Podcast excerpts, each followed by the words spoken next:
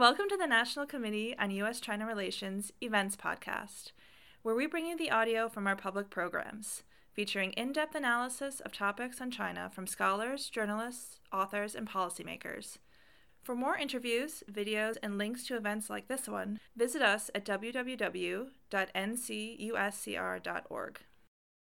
We've got a spectacular panel with us today. We've got Thilo Hanemann, who's the primary author of this report and um, is a partner at Rhodium and is in charge of their trade and investment group. We've got Dan Rosen, who is the founding partner of Rhodium Group and is, of course, full disclosure, a director of the National Committee on U.S. China Relations. We've got Rebecca Fannin, who is a former journalist, an author, and the founder of a news events group called Silicon Valley Ventures. Um, and in Shanghai, we've got Ker Gibbs, who is the president of the Shanghai American Chamber and has had a career which has spanned both China and Silicon Valley. So we've got a spectacular panel. So let me turn it over to my partner, uh, Tilo. Thilo, take it over. Thank you, uh, Steve. Uh, and uh, thank you all for joining this year's official release uh, of our annual uh, Two Way Street report. Um, this is uh, our fifth year. Um, and so the fifth report that we're issuing. And as always, um, our mission um, has been and will continue to be to provide objective data and analysis on US China capital flows for policymakers, businesses, and the broader public. Um, we uh, cover two types of capital flows uh, FDI, um, so controlling interests in uh, companies. Uh, and uh, last year, we've expanded that coverage uh, to include venture capital financing, so early startup growth capital for technology firms. looking back at those past five years, it was an eventful five years. we had at least three major uh, disruptive shocks that have quite radically changed the two-way trajectory of, of capital flows between the US and China. And uh, I thought I'd start with that, uh, just a, a, historical overview of um, how these flows have developed over the past 20 years, really. So on the slide, you see um, those uh, two types of capital flows, both directions, and aggregate figure. And uh, what really um, brought us to this topic initially was a, a really rapid acceleration of Chinese capital outflows, starting right around the last global financial crisis, 2008 9. Um, and um, right when we launched our first report in 2015 16, um, that two way capital flow um, story really got boosted by uh, liberalization of policy on the Chinese side. So in 2014, uh, China did make some moves to abandon outbound capital controls, which boosted global outbound FDI by Chinese companies. Uh, and looking at the US, we went, we went from about uh, 20, 25 billion a year to 46 billion uh, uh of Chinese FDI in the US in 2016. At the end of the year, um, Beijing had to backpedal. Um, China retightened uh, its outbound capital controls because too much of that capital was leaving, uh, and subsequently uh, that red bar um, here, of Chinese FDI in the US, uh, dropped quite dramatically. Um, the second um, big shock um, that um, um, was impacting two-way capital flows over the last five years was uh, a more defensive US policy. In 2018, Congress enacted FIRRMA, which uh, was a legislation to tighten investment reviews in the United States, uh, which applies to all foreign investors, but was clearly um, uh, initiated by concerns around Chinese uh, investment in US technology companies uh, and other assets. Uh, and that reform gave uh, CFIUS, the oversight body in the United States, uh, much more power over investigating Chinese um, investment. Moving into 2019, that more assertive US policy continued, and US China trade uh, uh, relations um, took a negative turn with the US imposing tariffs, and we had multiple rounds of reciprocal tariff increases, which also weighed on sentiment. Now, at the outset of 2020, we are in that third big shock, which is the outbreak of the COVID 19 uh, pandemic, which is really changing the global economy and, of course, with it, impacting investor sentiment on both sides. So um, we clearly couldn't have had a better timing uh, to set up this program and help the public understand um, how much capital is flowing between those two economies and what is impacting um, these flows. Um, as always, for uh, today, um, we plan to look back at what happened in 2019. So take a look at the 2019 data, but certainly even more important this year is we're going to put a greater focus on um, what is going to happen in uh, 2020. So we want to uh, spend some extra time today um, looking at um, um, how numbers have shaped up in the first quarter of the year um, and trying to make sense of uh, the new world that we live in among uh, COVID and hopefully what a post-COVID world will look like going forward. I'm going to start with a quick recap of the numbers and um, I, I, will begin with uh, the traditional investment flow that we, uh, we have looked at, um, direct investment. And um, one of the perhaps most interesting stories um, of 2019 is that US, American uh, foreign direct investment in China has held up surprisingly well throughout 2019, despite the trade frictions and the escalation of uh, US China tensions. Um, as you can see here, um, we, uh, we have been pretty much on a flat line for US FDI in China since about 2010, uh, 2011, at about uh, 12 to 14 billion a year, fluctuating around that band. In 2019, we we get to about 14 billion, which is slightly higher than uh, 2018. Uh, um, and the most important reason for that stability is that most of uh, American FDI in China nowadays is uh, consists of long-term, multi-year uh, manufacturing uh, projects that are geared towards serving Chinese consumers and the Chinese market. Uh, one of the most prominent examples, of course, is uh, Tesla's uh, Gigafactory 3 in Shanghai, which was built, I believe, within two years, um, and similar projects that are um, focused on localizing US operations in China to serve um, local consumers. So the made in China for China model. Looking at the um, industry composition, um, that becomes also clear uh, from that perspective. Um, the number one industry uh, in 2019 uh, was still automotive, despite this big uh, slide in Chinese automotive sales. Uh, when US companies continue to invest in building out local manufacturing and switching to future technologies, including electric vehicles. Um, health, pharma, and biotech is another important and booming sector. So if you look at these two columns, this is the total 2019 amount. Uh, and this first column is a comparison to 2018. And the second column here is a comparison to 2016, 2017 averages. So health, pharma, and biotech really is booming uh, with that long-term play on, a, on an aging Chinese population and a, an underdeveloped um, healthcare system. Uh, and the third interesting trend here um, to look at um, I'm neglecting electronics because that was mostly due to a, a low base and, and one or two outsized deals. One third really important trend to highlight, though, is um, the financial sector. We're seeing quite a bit of a, a, movement there. The investment values continue to be low, but American um, banks and um, brokerages are increasingly uh, utilizing the um, uh, greater freedom they have, taking majority stakes in their uh, local joint ventures.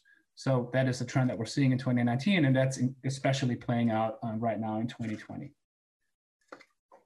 Looking at 2020 and the outlook, um, it's a very complicated question, and I'm, I'm very glad we have uh, Ker Gibbs here with us um, to, to talk about it and get a, get a live snapshot from on the ground. Uh, looking at the data and the evidence that we have, uh, it's a mix of um, um, uh, opportunity, uh, and um, withdrawal. So uh, on the one hand, COVID-19 is putting additional pressure on, on US companies uh, operating in China. Um, obviously, as other companies, American firms are very much impacted by uh, the lockdown, um, the slowdown in consumer demand, and overall weakening of the growth outlook. Um, and that means that a lot of firms will probably have to cut capital expenditures um, in the Chinese market um, there are some situations um, similar to 28, uh, 2008, 2009, where US firms have to consolidate some of their cash at headquarters and slow down overseas expansion. Um, and there are also, of course, in certain industries, uh, very strong concerns now about overdependence on manufacturing supply chains uh, in China.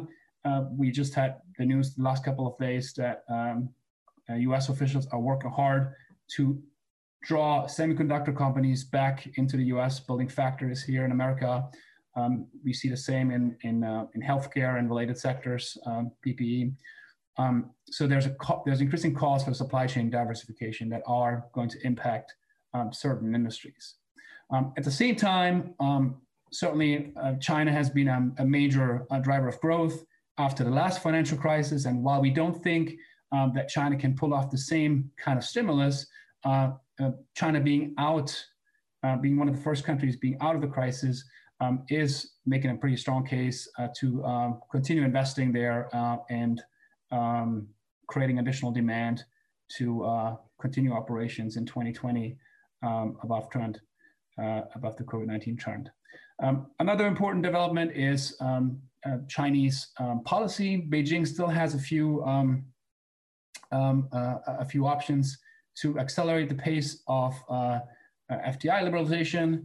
Um, it has made some progress, but there are uh, vast areas of the Chinese economy that are still um, either closed off or um, partially closed to foreign investors. So uh, China moving forward on, on some of those uh, industries and opening them up uh, could um, entail additional uh, incentives for US companies to invest and double down on their China operations.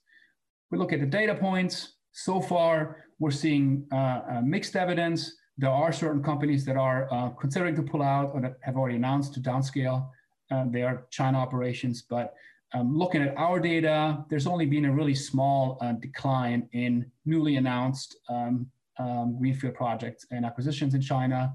Um, so from about 2.8 uh, last year in the first quarter to 2.3 this year. And if you look at company surveys, and I'm sure uh, Ker can, uh, can, can tell us a bit more about that um, shortly, um, the sentiment so far on the ground is that firms are reconsidering their investment trajectory, capex, but they're not yet thinking about radically downsizing their China um, footprint.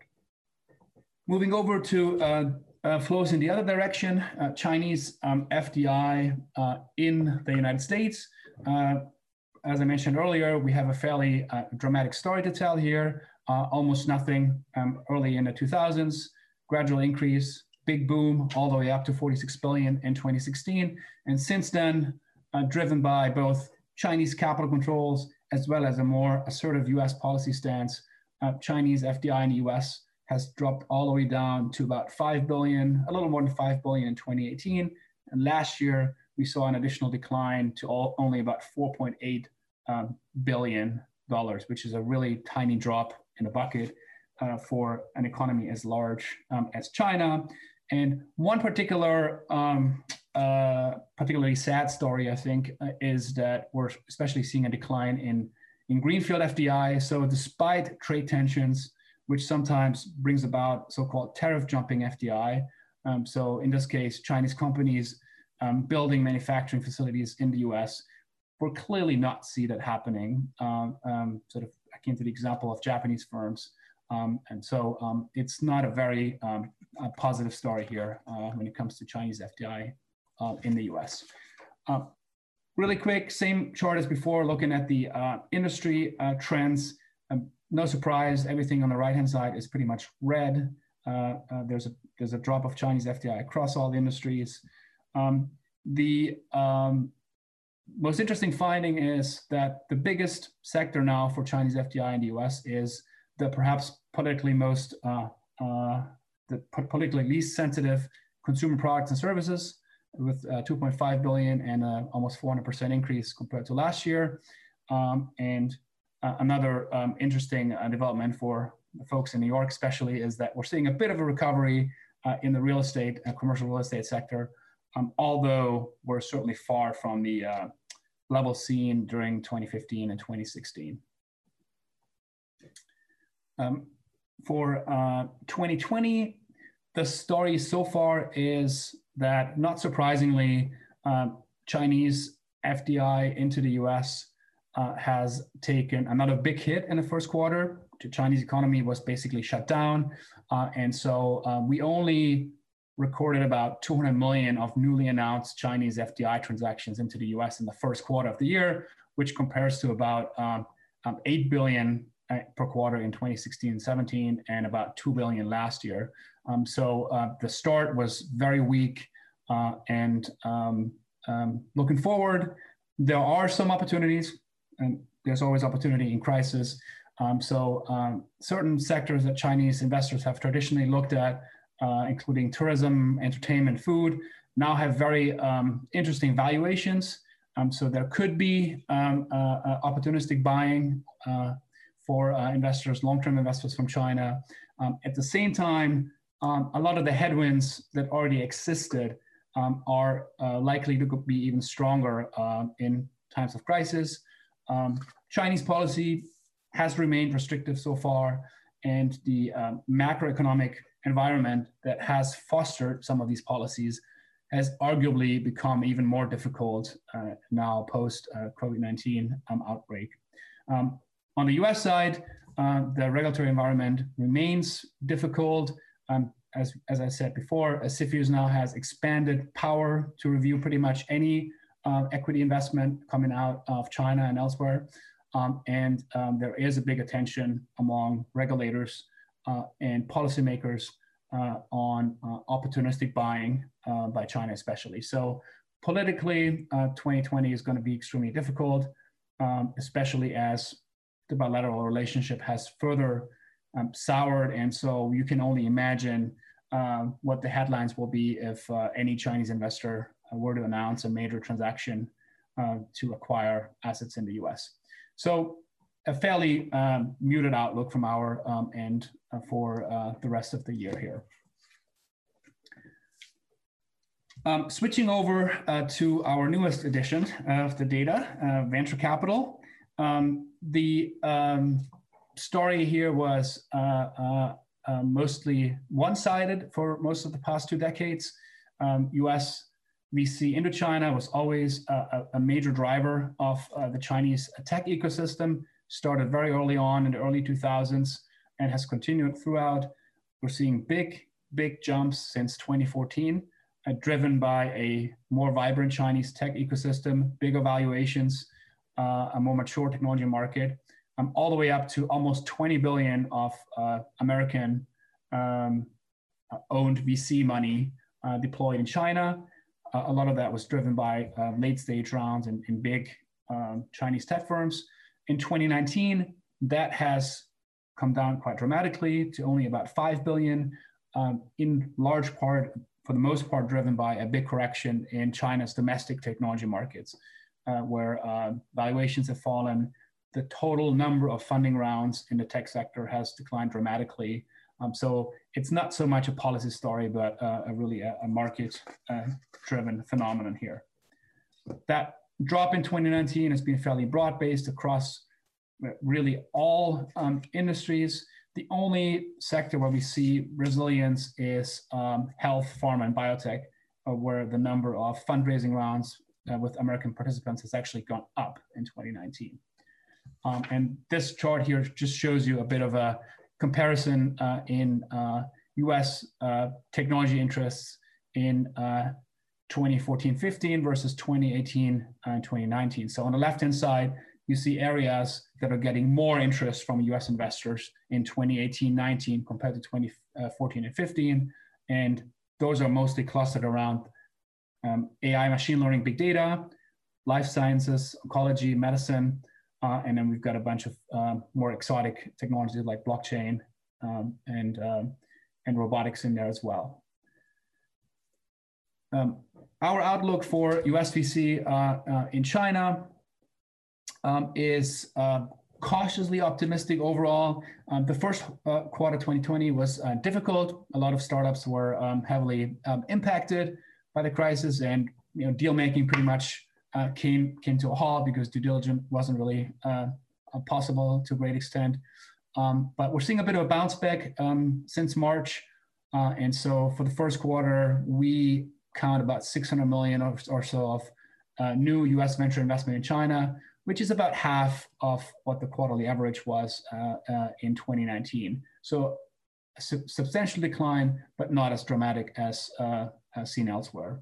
Um, looking forward, um, what we can gather from market participants, and um, I'm sure uh, Rebecca can talk about that um, uh, during the panel, um, we actually see quite a bit of optimism. A lot of tech investors, um, the, the, smart money out there, they think that the market correction we've seen since the mid 2018 has brought down valuations to a more reasonable level, and that really is creating opportunity for uh, long-term investors from the U.S.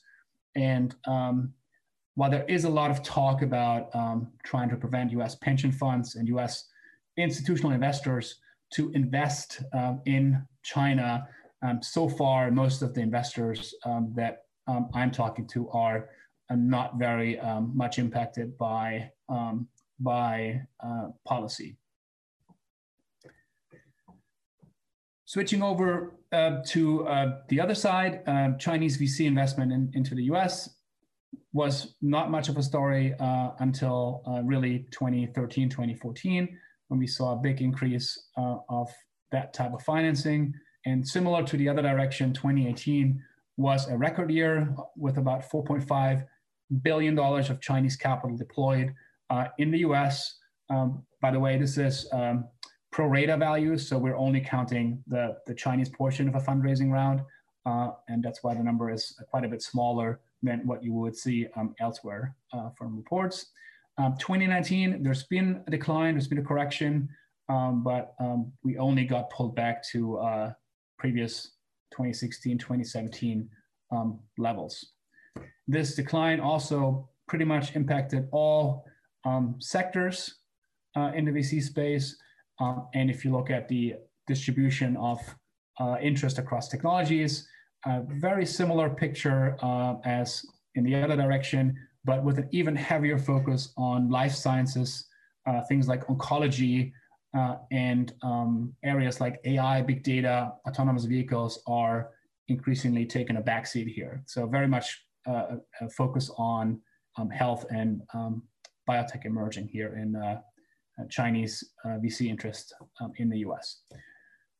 Looking forward, um, so far, um, the data points that we can gather for the first quarter shows that VC investment uh, from China in the US is holding up better than FDI. Uh, we count about $400 million of new Chinese VC money deployed in the US in the first quarter, which is slightly down from about 640 million um, in the same quarter last year. Uh, and so it's much more resilient than what people might think um, in light of uh, US-China tensions and FIRRMA. Looking forward, our outlook uh, is a bit more pessimistic, and that largely comes from um, uh, policy and regulatory action. So, so far, FIRRMA did give CFIUS uh, a mandate to look at startups, but we haven't really seen a whole lot of enforcement action in Washington that, that CFIUS was actually asking and poking around um, um, asking venture firms to submit their deals. That, in my view, has changed now.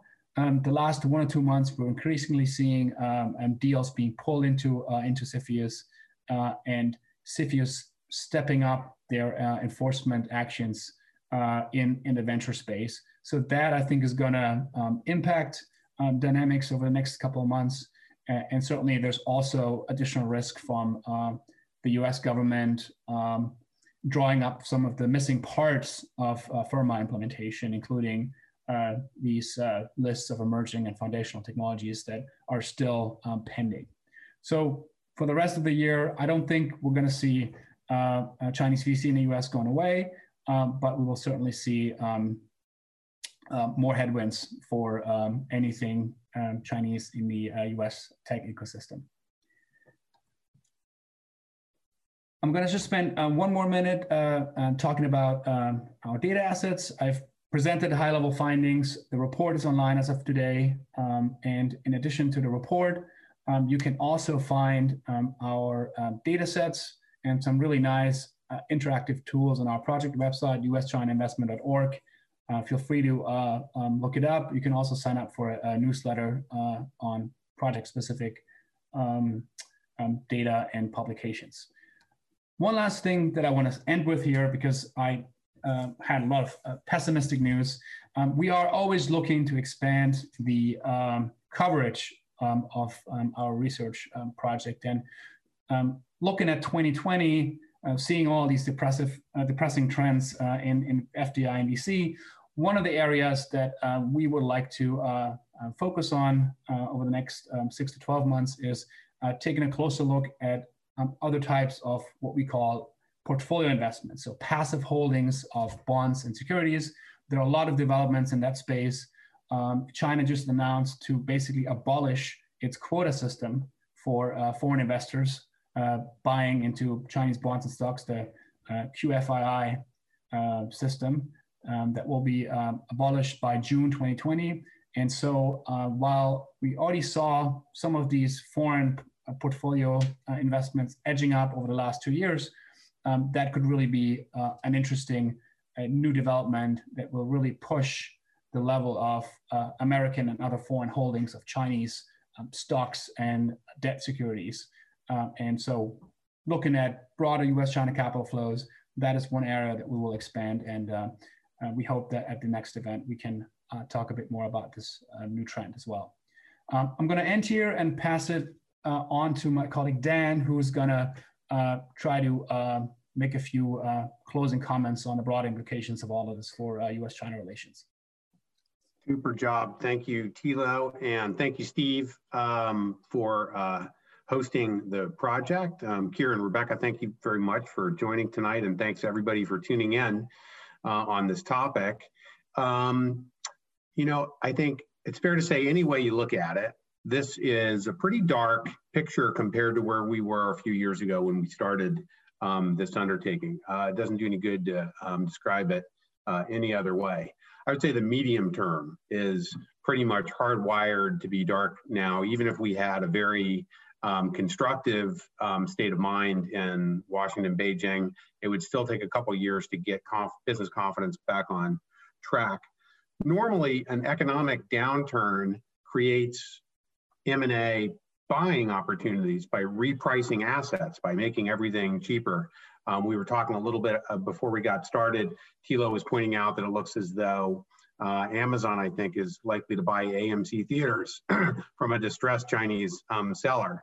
That would be an example of an asset that, you know, right now it's a little hard to get excited about buying movie theaters, and yet, if asset prices fall enough, it creates this cross-border and intra-nation flow of acquisition activity. And that's just how markets um, work under normal circumstances. That's part of the solution. But this is certainly not a normal downturn. It will be years um, for investors on all sides to reevaluate the underlying value versus the risks of opportunities, investing in their own home economies, and all the more so when you introduce the political risk of crossing a political border to invest somewhere else in the world.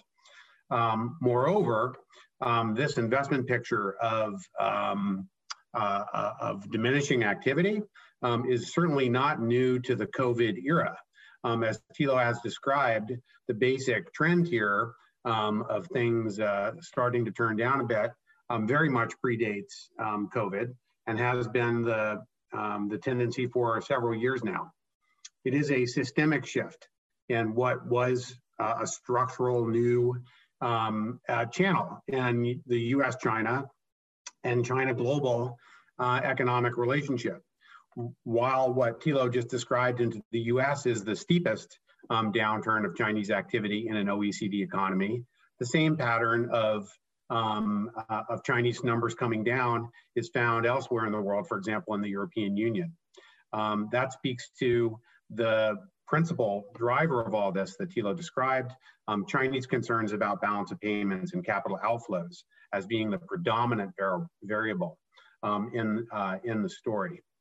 Um, I would say that engagement, including two-way investment flows between China and the US and China and the rest of the uh, advanced uh, market democracies was never a given.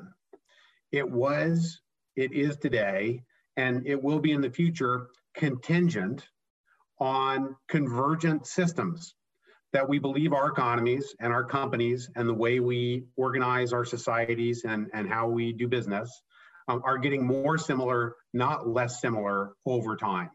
That was the foundation of this growth that we were starting to see, which was really just in its infancy and still is just in its infancy. As big as those numbers had gotten in venture capital in 2018 and in overall uh, FDI back in 2016, that was still fairly modest um, starting point compared to activity between uh, two fully like-minded um, economies such as Germany and France or Britain and the United States.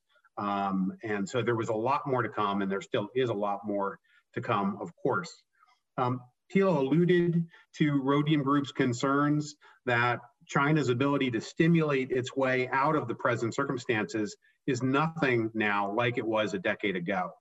And so the shoring up uh, and reduction of finance risks at home in China um, is not going to happen quickly. It's going to take some time. It's not going to be a 2020 story in our in our view. All things equal, that will tend to limit the potential for a sort of outward boom of Chinese opportunistic buying, either commercial in nature, uh, pr presumably, um, or for any other motivation as well this year. That's an important geopolitical consideration um, that we might want to talk about um, a little bit more. If there's a constructive note for me to finish on here for our initial presentation and, and hand it over to um, the two excellent um, speakers uh, behind me, um, is that the long-term picture between the world's two largest economies still holds potential for really very massive um, uh, two-way uh, flows of investment and activity in all the channels that we're already documenting and those portfolio channels which are still to come um, for China uh, in the future.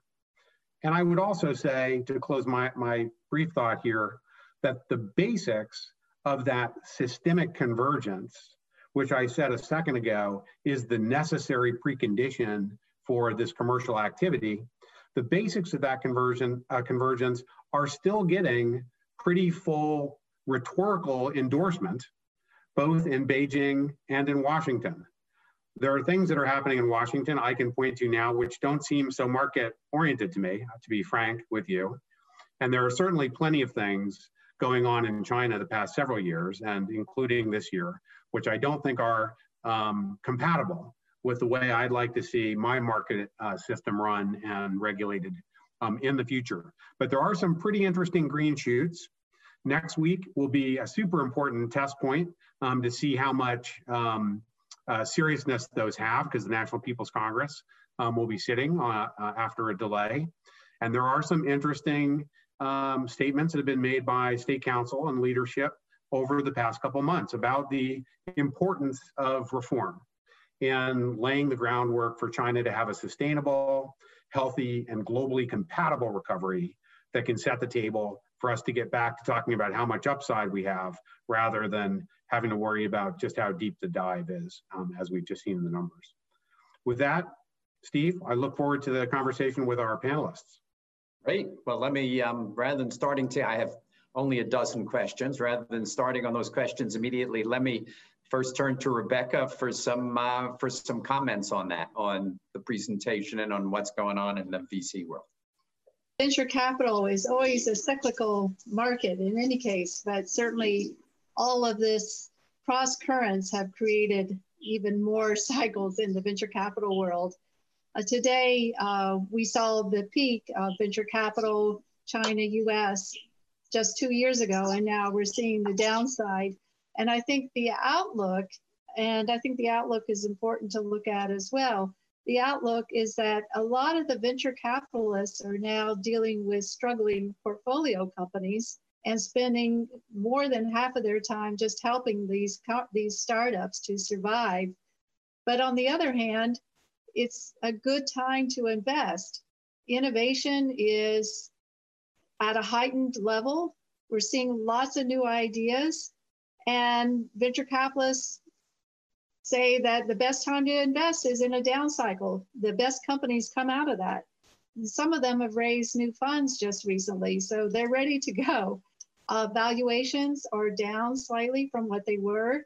And there's a lot of technology that's uh, definitely developed in the past few years in China that, in some cases, can rival what the US has. So we look at drones, we look at uh, autonomous driving, we look at mobile apps, uh, you look at robotics, life sciences, fintech, all of these areas are areas of interest for venture capitalists. So we're going to see, I think, uh, another boom coming. I don't think that this is going to be dark ages forever for US to China, but I do think uh, that we will see kind of a separation of the strongest from the weakest, which we already have seen to some degree over the years that now today there's a core group of venture capitalists from the US that are investing in China and that a core group that in China that have emerged. Whereas before it was a much bigger pot but it's now come down to a core group. And that core group is, is a very strong elite group and I think that they will uh, help to fuel new investment into China the flip side of China into the US is much more uncertain because that's much more driven by regula- regulations in Washington, D.C. and Beijing. So that's a little bit of what I'm seeing here from Silicon Valley. I do have to say that all of the China into the US venture capitalists, there's just been tremendous disruption of China venture funds that were heavily investing in the US before. That's just gone. Uh, the capital is gone, the teams are disbanding, new funds are being created that are US only oriented. So tremendous disruption, China to the US. But I think there's an upside US to China and within China as well. Fascinating. Ker, the view from Shanghai and your, your members. Yeah, Steve, thank you very much. And um, yeah, it's my pleasure to uh, to be here today and glad to add a little bit of color to what uh, what you, Steve, and Thilo, and Dan have been um, saying about the market um, and add some color from uh, thoughts on the ground here in China. Um, first, it's, it's great to be collaborating with, with, um, with the National Committee of, on U.S.-China Relations and also Rhodium. Uh, both organizations do excellent work. Uh, we've cooperated with Rhodium before uh, to support their work. And it's important, um, we look at the Rhodium Group's data because um, they have a much more, excuse me, comprehensive view of, of, the, of the data on, on investment flows. Here at the American Chamber, we also look at uh, the data um, on investments, but we look at it from just a very, very specific slice. In other words, the American Chamber uh, here in China, um, I'm based in Shanghai, and uh, we just look at our members and what our members are saying about investment, and that's only one slice of, of the investment pie. And Thilo mentioned uh, passive investments, and we'll come back to that in a minute. But uh, we have about 3,000 members here on the ground in, um, in Shanghai. And so we just look at, at, at that. And the, the primary focus for that group is uh, the so-called in, in, China for China. They're investing in plant and equipment um, and teams here in China to support the, the market, to produce goods and services for the China market. So that's just a very specific look at the, at the data. Um, it was alluded to before. I want to go back to the, the data that Rhodium Group and, and Steve, you alluded to it as well, or actually, sorry, Dan, I think alluded to as well, as your data looked at about 2010 of sort of sort of flatline. That's that's roughly consistent with our data. We looked at it. Uh, we sort of see the inflection point at about 2012, where we saw. Um, you know, a, a, decline in, in, in investment, uh, U.S. companies investing in China. And I bring that up because I think looking at 20, 2019 and 2020 data, you have to look at it within that context. And I don't think there's anything particularly sinister about that decline and sort of, you know, no longer, you know, have lost the loving feeling for the China market or anything like that. I think it's our interpretation of that data is that it's mostly a reflection of maturity of the market. Um, you know, when when when there's not much plant and equipment in the market to begin with, then everything has to be built from scratch. And at this point, the China market is, you know, it's fairly mature, frankly, and so the the level of investment isn't um, isn't what it was in say the, the 90s and early 2000s. Having said that, in 2019, our data did show a fairly dramatic drop. Um, so we we collect that data slightly differently from the way the Rhodium Group does. We we ask our members, are you planning to increase the level of investment this year over last year? Which is just a slightly different way of asking the same question. Um, and we actually saw about a 20 point drop in that in that number in 2019, which was fairly dramatic. And that um, that coupled with another question that we ask, which is sort of the overall optimism level, and that dropped as well by about about over 20 points. Um, and that's largely you know trade trade war related. I mean that's clearly a, a sentiment in the market um, that uh, it's a reaction to that and there I want to jump in. Actually, one of the questions that was submitted, I may as well attack that. Um, there was a question that was submitted, um, or I guess we were discussing this earlier on the call, is Chinese policy generally, right? The question was, you know, is Beijing trying harder to roll out the red carpet to foreign or U.S. Invest, investors, and um, and what would be the game changer there?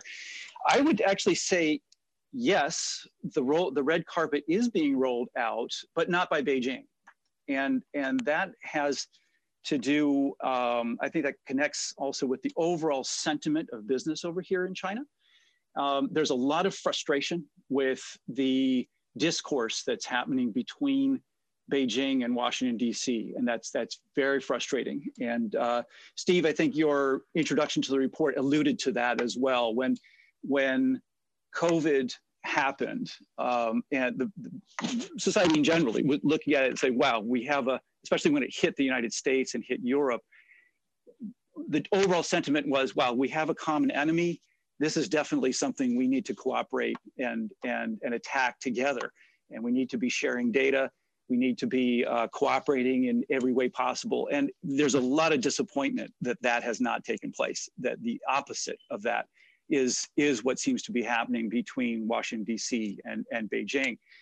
In contrast, the sentiment here on the ground at the subnational level is, I would say, absolutely yes. The, the red carpet is being rolled out. Uh, China at the working level absolutely still wants US investment in this market. They welcome it. Uh, they're very business oriented. I just got back, I was last week, I was in Suzhou meeting with some of my counterparts out there. They're very eager to uh, to to to welcome uh, further U.S. investment, um, and I think that that will come. I mean, some of the um, I guess two thoughts. Um, one is is to what are the, some of the things that Thilo was mentioning. Um, yes, there's you know sort of a weakening of the of the growth outlook, and that happened right through through 2019. So we had had that, but um, I would say the sentiment here is fairly optimistic that China will be early, um, early out of this crisis and um, probably will have a, a, better experience in the recovery. Now, again, it's pretty early in the process to make, you know, sort of GDP predictions or things like that, or what shape that curve is going to look like. Will it be a sharp V? I'm not going to sit here and tell you that I know it's going to be a sharp V or a, or versus a, a, a long U, but um, but the way China has managed things like this in the past um, does give us uh, some reason for optimism. Um, I'll make a quick comment about something else that came up. Um, I think it was Dan that was talking about, yeah, we're not going to see huge stimulus measures from China just given their situation with respect to their existing debt levels, and I think they're, going to be fairly conservative. Having said that, they have been very aggressive in terms of the rescue packages, I guess you could say. And they're focusing on exactly the right areas, which is the SMEs. So the um, looking at the two key cost drivers for SMEs, and that's payroll and rent. So they've taken some aggressive measures there to give relief to, to SMEs. Having said that, um, that is the sector clearly that's going to be going to be impacted. And again, Thilo re referred to downsizing or pulling out of U.S. companies here in China. Um, are we seeing that um, at the SME level? Yes, we are seeing that. We've already started to see some bankruptcies. Um, I, my guess is that that's going to accelerate. And we're talking about sort of companies that are sort of 50 to 80 employees and below. They're struggling to make payroll. They just don't have the cash reserves to sustain this kind of thing. Um, at the larger company level, no, um, we're not seeing really any shift in um, in commitment to the market. Um, so that's very strong, and I think that that's they will continue to invest going into the future, um, really on the back of the consumer story um, healthcare, and financial services. I would say those are the three sectors to watch. Um, so I probably have further comments about supply chain um, and things like that, but maybe we can leave it there and, and open up to, to questions or however you want to move this. I see we already have a dozen questions that have been sent in and then some which were sent in in advance. The first question, Thilo, kind of jumps out. The reduction in Chinese investment to the US, how does that compare with the reduction of Chinese investment to the EU, the UK, Japan, South Korea? Um, yeah, that's a great question. Um, uh, and the um, short answer is um, Chinese outbound investment uh, has been declining globally. Um, so um, if you look at Chinese outbound investment, there's different data points, different measures we can use, but largely speaking, we're back to about 2014 levels in terms of total Chinese outbound investment globally. some regions, countries have held up better than others. Um, and the US is certainly on the lower end of that spectrum. Um, so the European Union uh, in the last two years have received about twice the investment from China uh, than the US. So there is this bit that can be probably explained by more restrictive uh, US regulations and US China tensions. Um, but again, my, my, my, my basic stance is 80% of that decline is related to Chinese outbound policies 20 or 30% is related to um, host economy policies and market dynamics. The um, US venture capitalists have participated in some of the spectacular deals in China. Have you made any attempt, I guess it would be for Rebecca or Thilo, have you made any attempt to kind of you're calculating it based on cost basis, which for FDI may be sensible, but when you're doing 100 times or 50 times you're going in in a VC deal, what would that number look like if we were marking to market in 2020? Well, um, I think Steve, that, that's certainly correct that, that, a lot of these uh, U.S. funds have have made a, a killing uh, in China um, during uh, the golden era but um, it's it's hard to really calculate the returns because a lot of that data is is, uh, is private.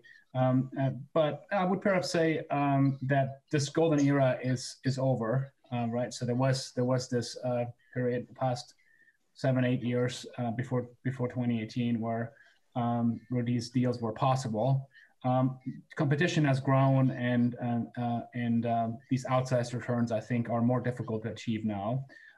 and I would also say um, it's maybe uh, uh, a little um, too narrow to, to just look at this from a, from, an, from a VC uh, lens, right? If you uh, consider FDI, for example, um, a lot of American companies have certainly uh, made very outsized returns as well, uh, just purely by being being in the market for, uh, I guess uh Kira referred to it as plant and equipment, real estate.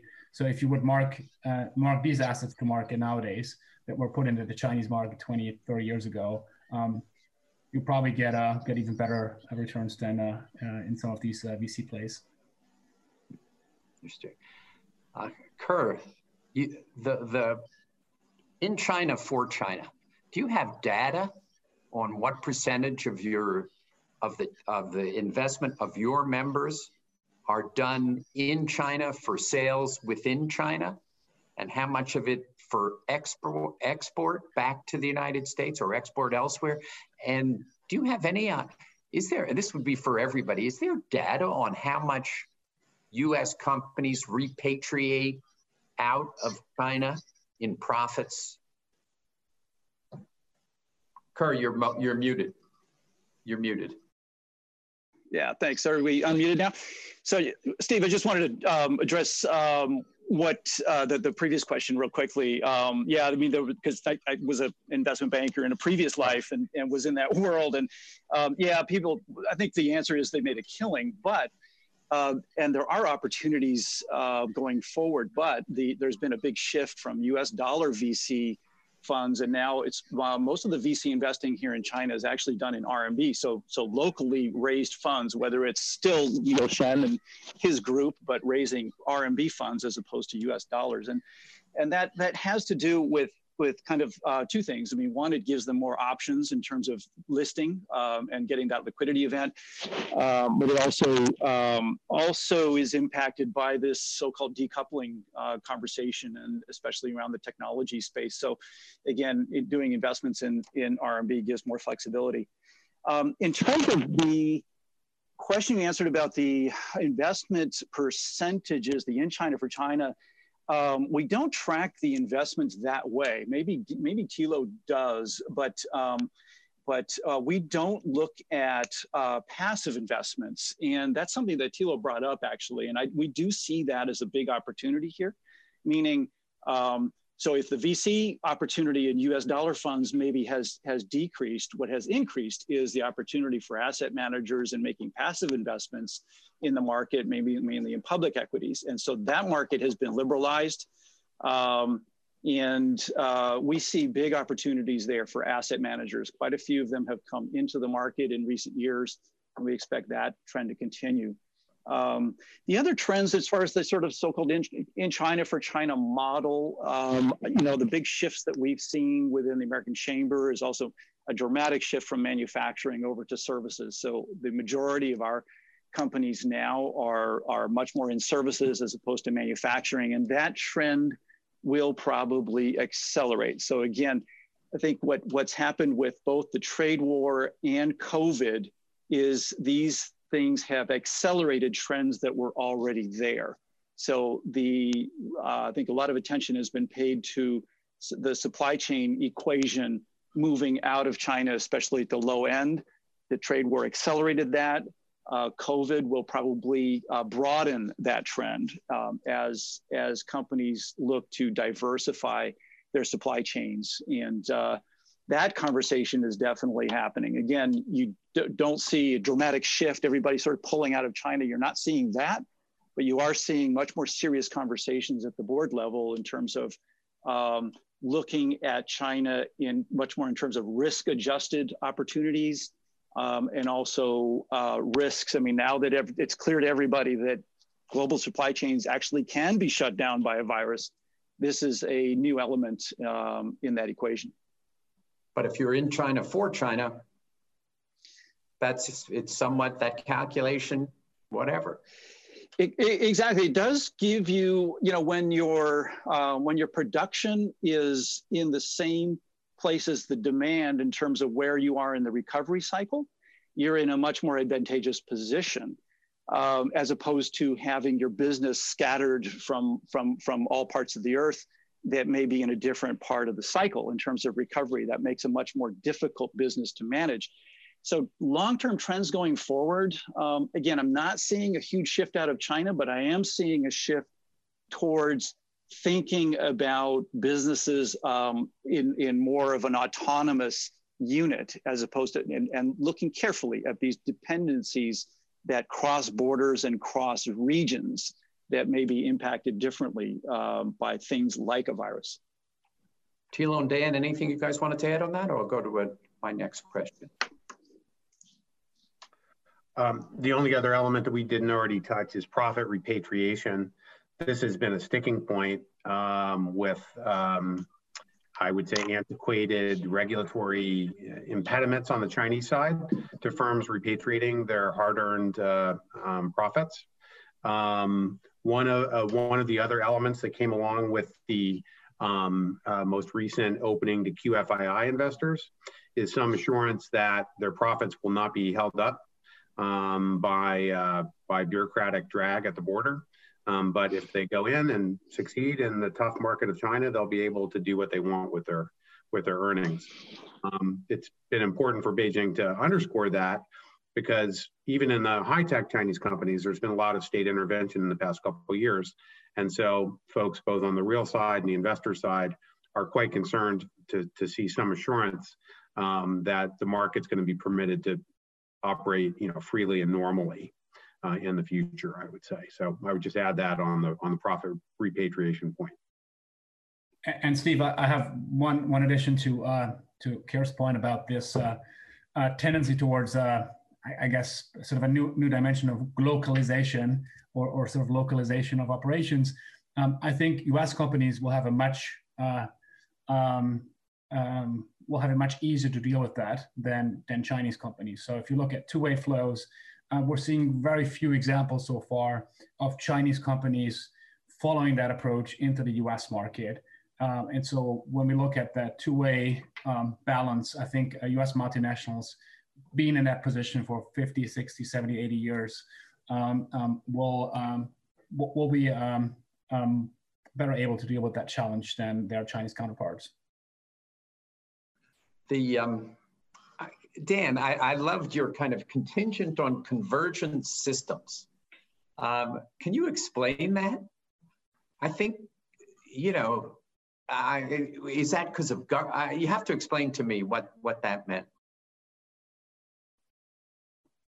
Oh, well, that would be a very long discussion. We should get a good bottle of wine, Steve, as soon as the. In, in, in short. But in short, uh, I mean, there's there's something we do, you know, over at, at Asia Society called China Dashboard, which looks at Chinese policymaking in 10 different basic domains, things which uh, are not generally understood ideologically, um, but simply in terms of market efficiency to do with fiscal policy, comp basic competition policy uh, regimes, um, trade policy openness, um, and cross-border investment is one of them. And in all of those areas, uh, early in the Xi Jinping years, uh, the leadership set out the task of taking the next set of steps uh, in the long-term reform and opening uh, adventure that um, China had set out on um, four decades ago. And in almost all of those areas of what was called the 60 decisions back at the third plenum of, of 2013, uh, there's been uh, very, very mixed progress um, toward the goal of, um, um, uh, of continuing the process of kind of marketization. Most recently, some very large and sort of abstract announcements about um, installing new market allocation systems for capital, labor, and data, which nobody else in the world treats data as something that needs a government regime to allocate it to the to, to companies. It's, it was generally seen the opposite as kind of born free. Um, but, um, but the basic disposition of the state toward the market in China is, is something that is in flux. Um, it is not today exactly what it was five years ago. Even the role of party committees in corporate governance has changed quite a bit um, from where it was expected to head um, five or so, or, or even three or four years ago. Um, and there's tremendous debate and discussion about whether to interpret these things as just cyclical blips um, you know, two steps forward, one step back, or whether we have a more structural um, drift back in a state-oriented direction taking place um, in China. I will observe that the sort of affinity for state solutions to market problems is not uniquely a Chinese phenomenon. Um, there are others in the world who are also not even just in the COVID context, where of course the state is always expected to step forward in a situation like this. Um, but even pre-COVID, um, some government authorities have been thinking, well, maybe we can do better if we plan with industrial policy like China does, rather than leave it for firms to, to fight it out in the marketplace. So a lot of very philosophic debates um, taking place in the sort of think tank uh, lane, I would say, and uh, we should do an event soon to talk about some of those things. Should. Let, let, let me take some questions from our audience. I see we've got lots and lots of them. Uh, this is from our uh, USC member, Clayton Dube, who, who asks, and presumably the decline in investment in North America and Europe hasn't been mirrored in increased Chinese private investment in BRI projects. Are US companies in China, e.g. Caterpillar, GE, Trimble, et cetera, still hopeful of getting contracts related to BRI projects? Thilo, can I take the first crack at that? Just because it's such a fun question. Let me do that. So I would I would simply point out to that one, and Clay, great to be on the line with you, um, that the kinds of investment opportunities in Botswana or Kazakhstan or even Chile or Brazil are not comparable to the kinds of investment opportunities in an advanced economy such as uh, Germany or the United States, right? And so you can't simply say, I'm not going to invest um, in Mountain View, California. I'm going to go do it in Turkey instead. Um, those opportunities, both Greenfield and M&A, simply do not exist in the BRI world to substitute for the opportunities and motives for Chinese companies to want to be in uh, the most advanced economies, the United States um, and Western uh, Europe. Um, BRI as a separate theme, not connected to our FDI topic, is definitely very interesting and it's very important potentially um, to, uh, to, to many American firms like, uh, like Caterpillar, like CAT, as you uh, just mentioned. Um, but I would say it's not connected to the ups and downs of the FDI story as we've been as as we've been tracking them here in this series. Ker? Sure, um, I'll take a crack at it. I mean, BRI, it's it's interesting. I mean, it's in some sense it's a it's it's an area where the U.S. and China are in violent agreement in the sense that um, China doesn't doesn't necessarily. I mean, they make make they give lip service to to to including U.S. companies in some of the BRI projects, but we have yet to see uh, real meaningful participation in that. Um, I think it's going to be kind of an interesting uh, view to going forward to see um, how how much enthusiasm you know BRI re- continues to re- to to receive now, sort of post COVID. Um, uh, there's been a lot of uh, back and forth in terms of you know China's position um, or, or the receptivity of, of, of BRI uh, infrastructure investments from from China. So it's been a it's been a bit of a roller coaster ride. Um, so hard to hard to to see the long term trends, but um, at this point, it's probably going to be a changing landscape for for the next uh, year or so. Uh, that'd be my take on it. Kim, Kimberly Mullen asks, hi Kim, would you please speak more to the potential impact of Made in China 2025, 2035 on investment focus, US to China and China to U US, particularly within technology?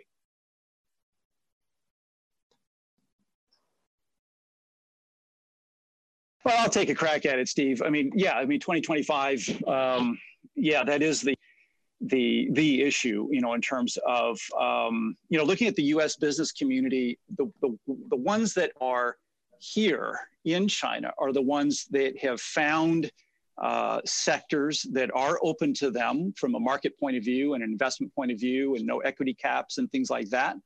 Um, the, the 2025 model you know lays out the the strategic industries of the future and that that those are the ones that are more controversial and um, so it, it is tough. I mean, I think I think what most of the American companies do when they're based here in China is they look for sectors where they have a lot of running room, and and tend to invest in those sectors. So consumer is is is is is wide open, healthcare wide open, um, tech not so much and that's why the, the Tesla investment was such a big deal is, is looking at um, China allowing a wholly owned, uh, wholly owned business, not just in automotive, but in electrical vehicle. So that was a key move on, on behalf of China, and I think a smart one. Uh, to show that there is room, at least in that part of the 2025 plan, which includes electric vehicles. So, um, so everybody wants Tesla to succeed. Um, Tesla obviously does, but China does as well. They want to they want to show that an American company uh, can be successful in a in a tech field and and within electrical vehicles. Having said that, um, China also very much needed Tesla. I mean, the electrical vehicle uh, market over here has been a mess. Um, you know, almost 200 different companies, all you know, doing different things in EV uh, at various levels of success. Um, the, the spectacular struggles of NIO, which would be kind of maybe the closest equivalent to a, to a Tesla vehicle. Uh, so, so in order to bring maturity to, to the market, it was a, it was a positive thing to bring, to bring Tesla in. Yeah, I was going to comment on the electric vehicle industry as well. And certainly Tesla is a, an excellent example. But the China to the US side, we're seeing a lot of R&D for the autonomous driving, China into the US, China R&D for autonomous vehicles and electric cars together in Silicon Valley and in Los Angeles. Uh, you're seeing many, many of these Chinese companies doing heavy R&D with engineering teams here in Silicon Valley and also Los Angeles, kind of a new Detroit of uh, the US and of the world, maybe. The Chinese electric vehicles, um, I mean, you're right to say, uh, definitely some of them seem strong in the beginning, like NIO, but uh, others, uh, we've certainly seen a separation of the stronger ones. Steve, let me add one thought that um, picks up from that question and addresses another one I saw in the in the Q and A chat concerning what industries in China are the most important priorities for us to see opened next, to you know wider to foreign investment, and I think part of that larger issue that that collision between American interests and Chinese interests that is the elephant in in the room here um, is that the era in which industrial policy can favor some promising industries in China and FDI policy is going to open a few next, but not just move ahead to general the general reciprocal openness to all foreign investment without any of this kind of special tinkering about the regime. That, that era is over, I think. And China's global competitiveness, its ability to be world beating in so many industries, um, if not already in the leading place, as the um, panelists have noted, um, on the cusp of it, means that it's time for us to fast forward um, to a time when we don't have to worry about whether China 2025 or the new China 35 um, initiative that I heard about the other day, uh, or the next FDI opening uh, announcement, pick some in- industries that the President of the United States has to be concerned about, but not others. And so it's putting uh, market economies in an, in an impossible position where their leaders have to make these kinds of political compromises around basic economic uh, access um, to a market, which already generally has had unlimited access, right, back in our economies over the past um, several decades. Um, now we are starting, unfortunately, as we discussed before, to consider implementing some industrial policies some greater restrictiveness on our side in the OECD, um, which to me seems more like a detour in the wrong direction than the right long-term fix for our competitiveness. But um, but that is the reality of the moment. Andrea Schellel asked, will a change of presidents make a difference? Will the trade deal fall apart or be renegotiated? What do you think the effect of this will be on uh, two-way investment? Any volunteers? This will be fun to see who steps up first if I don't, because I always rush in on these, these dangerous questions, but I want to see whether uh, Rebecca or Kira want, want to well, take a swing. Yeah, well, maybe we'll have a president who won't call it the Chinese virus. I'll add to that that um, the phase one deal, the US China Economic and Trade Agreement signed on January 15th, doesn't really have most of the necessary attributes of a meaningful US China economic deal, in my opinion. It's a managed trade arrangement that was designed to deliver very specific values of benefit to one side in a manner that was totally um, uh, out of line with America's multilateral commitments, and for that matter, China's multilateral commitments under the WTO and other agreements. And so, um, uh, uh, I, I, should hope that the next um, American uh, leader uh, takes our um, strategic regimes put in place with China back in the direction of compatibility with the rest of the world, and also in a direction of um, approaches that are going to be sustainable and resilient over time, and not dependent on us not having a, a recession, which we're having now, that make it essentially impossible to implement that deal anyway. So that's what I think. Anybody else want to jump into that one? I guess I'll add a little bit to that, Steve. Um, you know, there's a lot of um, a lot of people are saying, you know, the one thing everybody's agreed on is, you know, between the R's and the D's is, you know, they all hate China and they're all sort of unified on China. I I would pick a fight with that particular narrative. Um, I, uh, the way I see it, the, the, the Dems and, and, and Republicans are, are, are both unified around the what I don't think that they're necessarily unified around the how. And that's probably um, one of the discussions that's going to play out between now and November and, and beyond November, depending on who, who wins. In other words, um, the, there's general agreement that the current course and speed is unsustainable between the U.S. and China. I think that's clear. Um, what's not clear is how we get to a better agreement. And to, to, Dan's point, I would very much agree with that. The the phase one is really just a ceasefire, and um, the things, the elements that were in there, other than the ag purchases, a lot of those kinds of things, the IP IP agreements and currency. I mean, these are things that were largely agreed to, or at least directionally, they were headed towards agreement anyway um, it, it's it's it's a little bit surprising to to to to see why it took 18 months and uh, and a very damaging trade war in order to get to those particular outcomes. Um, now the ag purchases is a little bit different. I, I, agree that's you know managed trade, and again that that that should have been um, you know a reasonable negotiation. I don't know why it would have would have taken the, the tariffs. So, but back to the point of how what will look different on the Democrats, I think well, um, two things. I think the tone may be, may be different. It'll be a different negotiating style for sure. And I think it's an open question as to as to whether um, a more cooperative stance will will get better outcomes out of out of China. But the second thing for sure is um, there's been a philosophical discussion about a philosophical decision on the part of the White House that they're going to do this negotiation alone. This will be a bilateral agreement. The president likes bilateral. We've had that conversation with the White House. We've had that conversation um, on the Hill. And there's just agreement that this administration does things bilaterally. It's a waste of breath to try to convince them otherwise. Democrats, they just have a different different approach with respect to that technique. So again, I would say it's not necessarily a difference in in the what, but it is a big difference in the how even though the business community understands, I'm sure your members would prefer this be done multilaterally and that the business not be shifted away from American companies to others if we're the ones who are in the doghouse for that particular problem. Exactly. We've been we've been broadly supportive of, of the administration's approach to take a tougher or more deliberate approach to China uh, to get better outcomes, to get this relationship moving in a different direction. We've been supportive of that.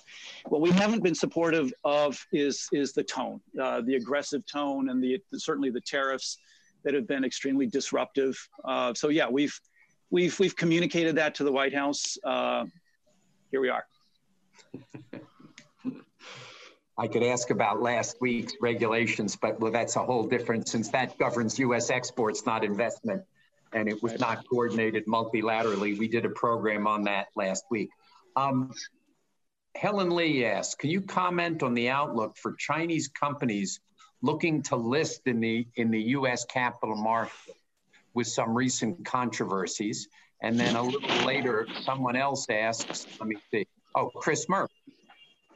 Is the Luckin scandal indicative of a broader problem with more examples likely to come, or is it a one-off incident? with limited significance for investment trends. Thilo, well, you wanna? Yeah, the Luckin Coffee, the Luckin Coffee example it has certainly gotten a lot of press. And, you know, I have heard of some other companies that have been accused of inflating figures, but I don't think it's, you know, a necessarily a broad problem. Uh, I think it's more, you know, a, a, maybe a couple uh, we did see just uh, on Friday a successful listing of a Chinese company in the US on NASDAQ.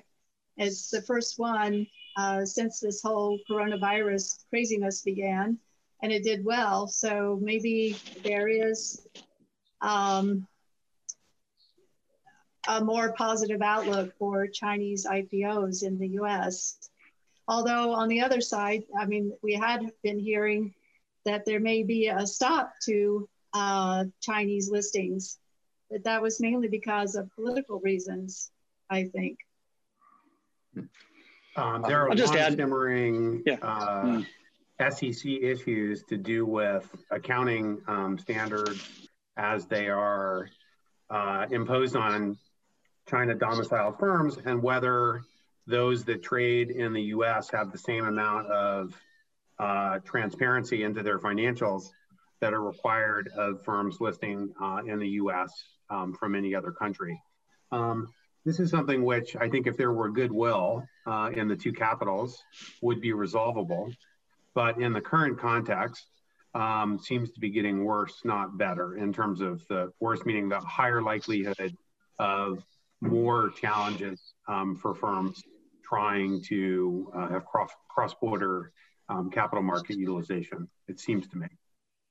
I don't know, Thilo, if you have any other thoughts on on that one. We've talked about it a lot offline. Yeah, look, look, it's it's not a new problem, right? There have there have has been a, a series of uh, of similar incidents uh, uh, about a decade ago, Sino-Forest and, and, all these companies. So it's certainly not a new problem. Um, it's a very prominent one, and um, there were a lot of prominent advisors involved. So it's certainly taken it to the next level. We may see some some legislative action in the U.S. Um, I think that's one of the few proposals that actually stands a chance of uh, of, of getting getting somewhere. Um, but you know, in the long run, the question is, what are the alternatives for Chinese tech companies uh, uh, to to, uh, um, to go IPO? Um, there's Hong Kong, and then there's the domestic market, uh, and and so I think looking at the question from this angle is probably the most useful. And and for my for my part, unless there is a more aggressive um, action um, in the U, in the U.S. that is uh, uh, really going full blown into a financial uh, warfare, uh, delisting, and preventing any company from listing in the U.S. Um, I do not see this uh, going away um, anytime soon. Yeah, I'll just add a quick comment, Steve, um, to, to what Thilo and, and, Rebecca had said about that. I mean, um, yeah, I agree. I mean, there's definitely demand for it. I mean, U.S. is still, you know, the best capital market in the world to get liquidity for these for these um, these these businesses but i guess i would point to it as a as a bright spot in the relationship in other words I, am the eternal optimist i look at the the positive aspect i mean it's it's definitely something the, um, that chinese companies have benefited from in the sense of of listing in the us or at least attempting to list in the us imposes a certain level of compliance and transparency and and um, and Thilo uh, uh, alluded to the, to the accounting issues there, but that's been a net benefit to China in terms of bringing those kinds of standards to the market. And before that was happening, um, it was a mess over here. I mean, looking at balance sheets and income statements, it was just a complete mess. And now it's much, much better. And so again, you know, we're still waiting for the thank you letters, you know, to all the different benefits that China has has gotten from from the integration with the U.S. economy. I would say that this is one of them. Um, I'm just kidding. We're not we're not literally waiting for a thank you note, but it is it is um, an example of of a, um, a positive aspect of, of how this relationship has worked and should work and and could continue to work in the in, in the future. We're all hopeful that um, that we can get these um, current issues resolved and get back to a much more cooperative footing. And to, to, to, to the point, I mean, yes, Sino-Forest is sort of where it all sort of, that was the first big, you know, spectacular short selling um, opportunity in the market, but uh, we've seen fewer and fewer. I mean, Luckin was, was a bit of an outlier. I don't think we're seeing um, quite the, uh, quite the number of, of, of, short selling opportunities or you know outright outright frauds and that's a good thing. That's a good thing for everybody. It's a good thing for china uh, benefits their reputation in the in the in the long term. Yeah. the um, chris mark again. Aces way i guess is for Thilo. Is us fdi in china primarily new money or is it from retained earnings of china based subsidiaries? And is there a trend in this area? I would say it's it's really a, a mix of both. Um, it is increasingly, if you look at the last 20 years, of course, uh, it has shifted from uh, uh, from new money uh, to retained earnings, uh, and increasingly also local fundraising. Right, so we must not forget a lot of the big projects like like Tesla's Gigafactory was financed by local Chinese bank lending. So money is actually most of the money is not coming from the U.S., but it's raised onshore in China. So um, there's certainly um, a, a, shift historically, but um, there's also um, new investment, and I think a lot of the the new money that's coming in, it really was over the past decade were um, SMEs from the U.S. Um, small medium-sized businesses that saw initially thought the Chinese market is too complicated, but then saw uh, saw an increasing opportunity in in in high per capita GDP markets like Shanghai moving over, and I think a lot of that is is is, is new money. Um, and I don't know if if, if you have any additional insights uh, from where you're sitting.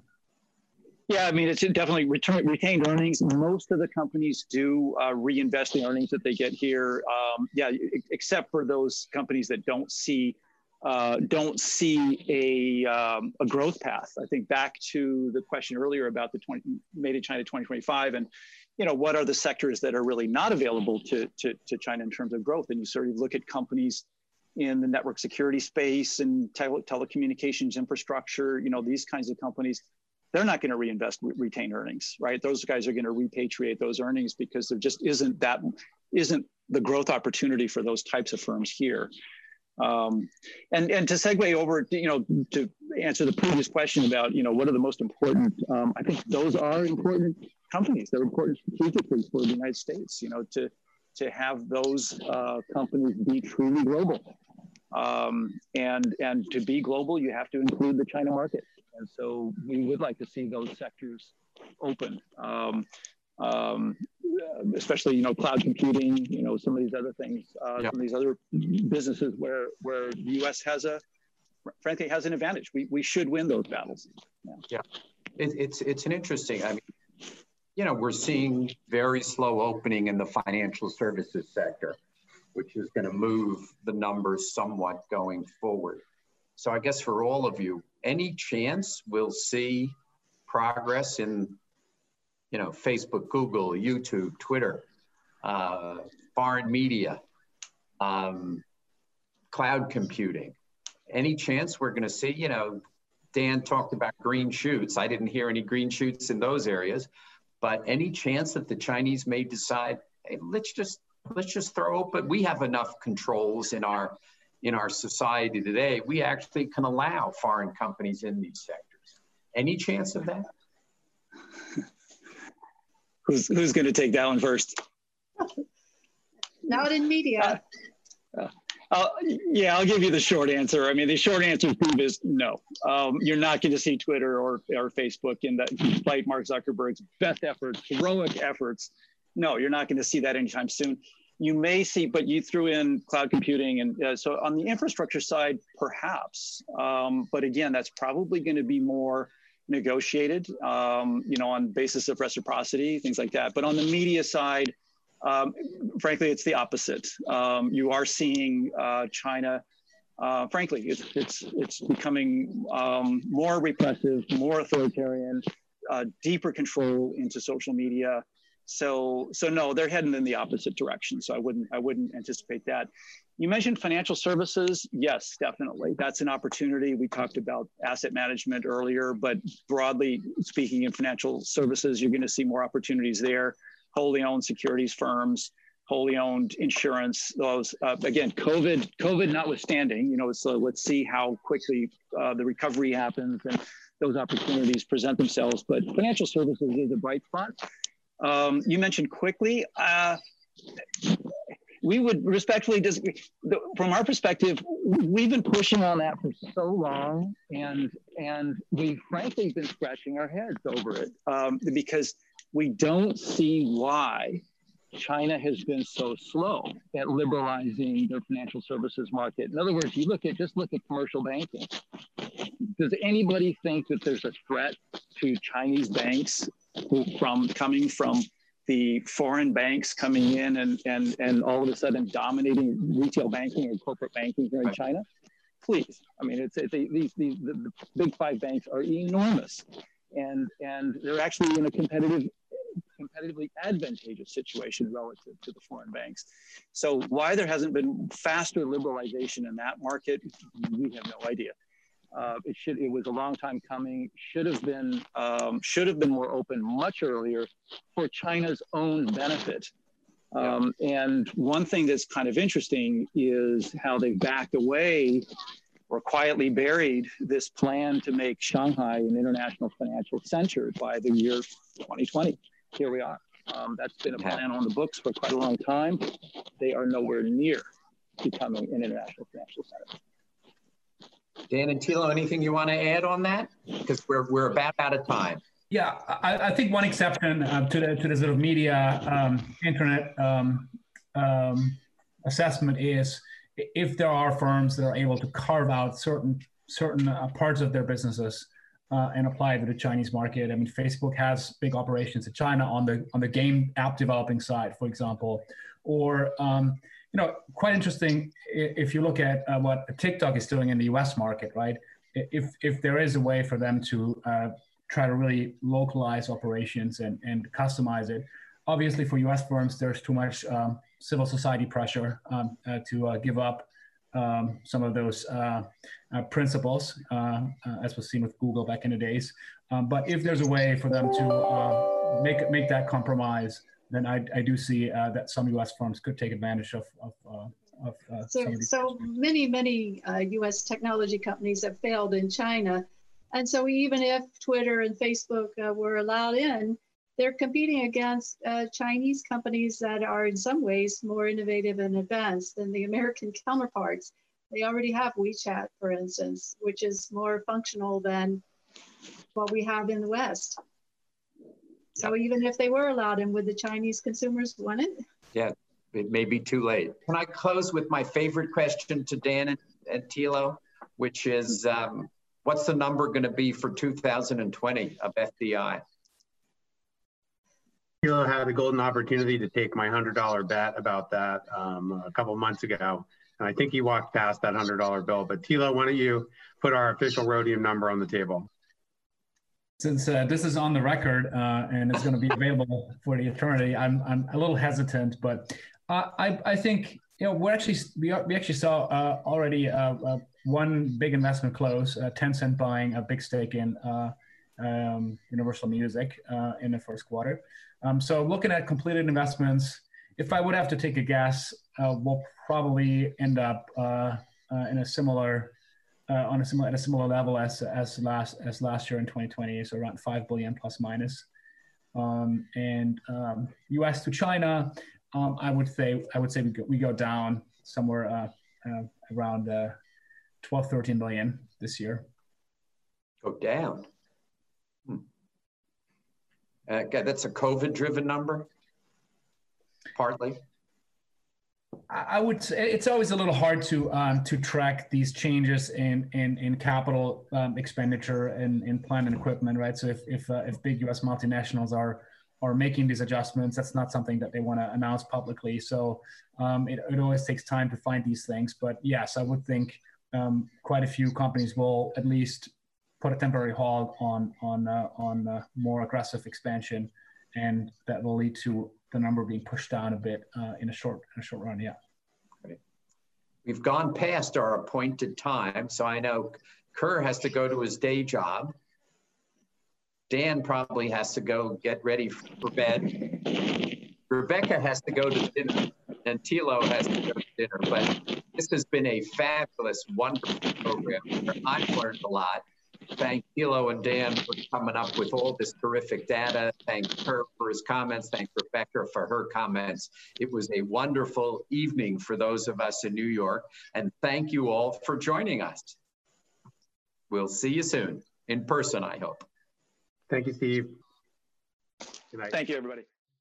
For more interviews, videos, and links to events like this one, visit us at www.ncuscr.org.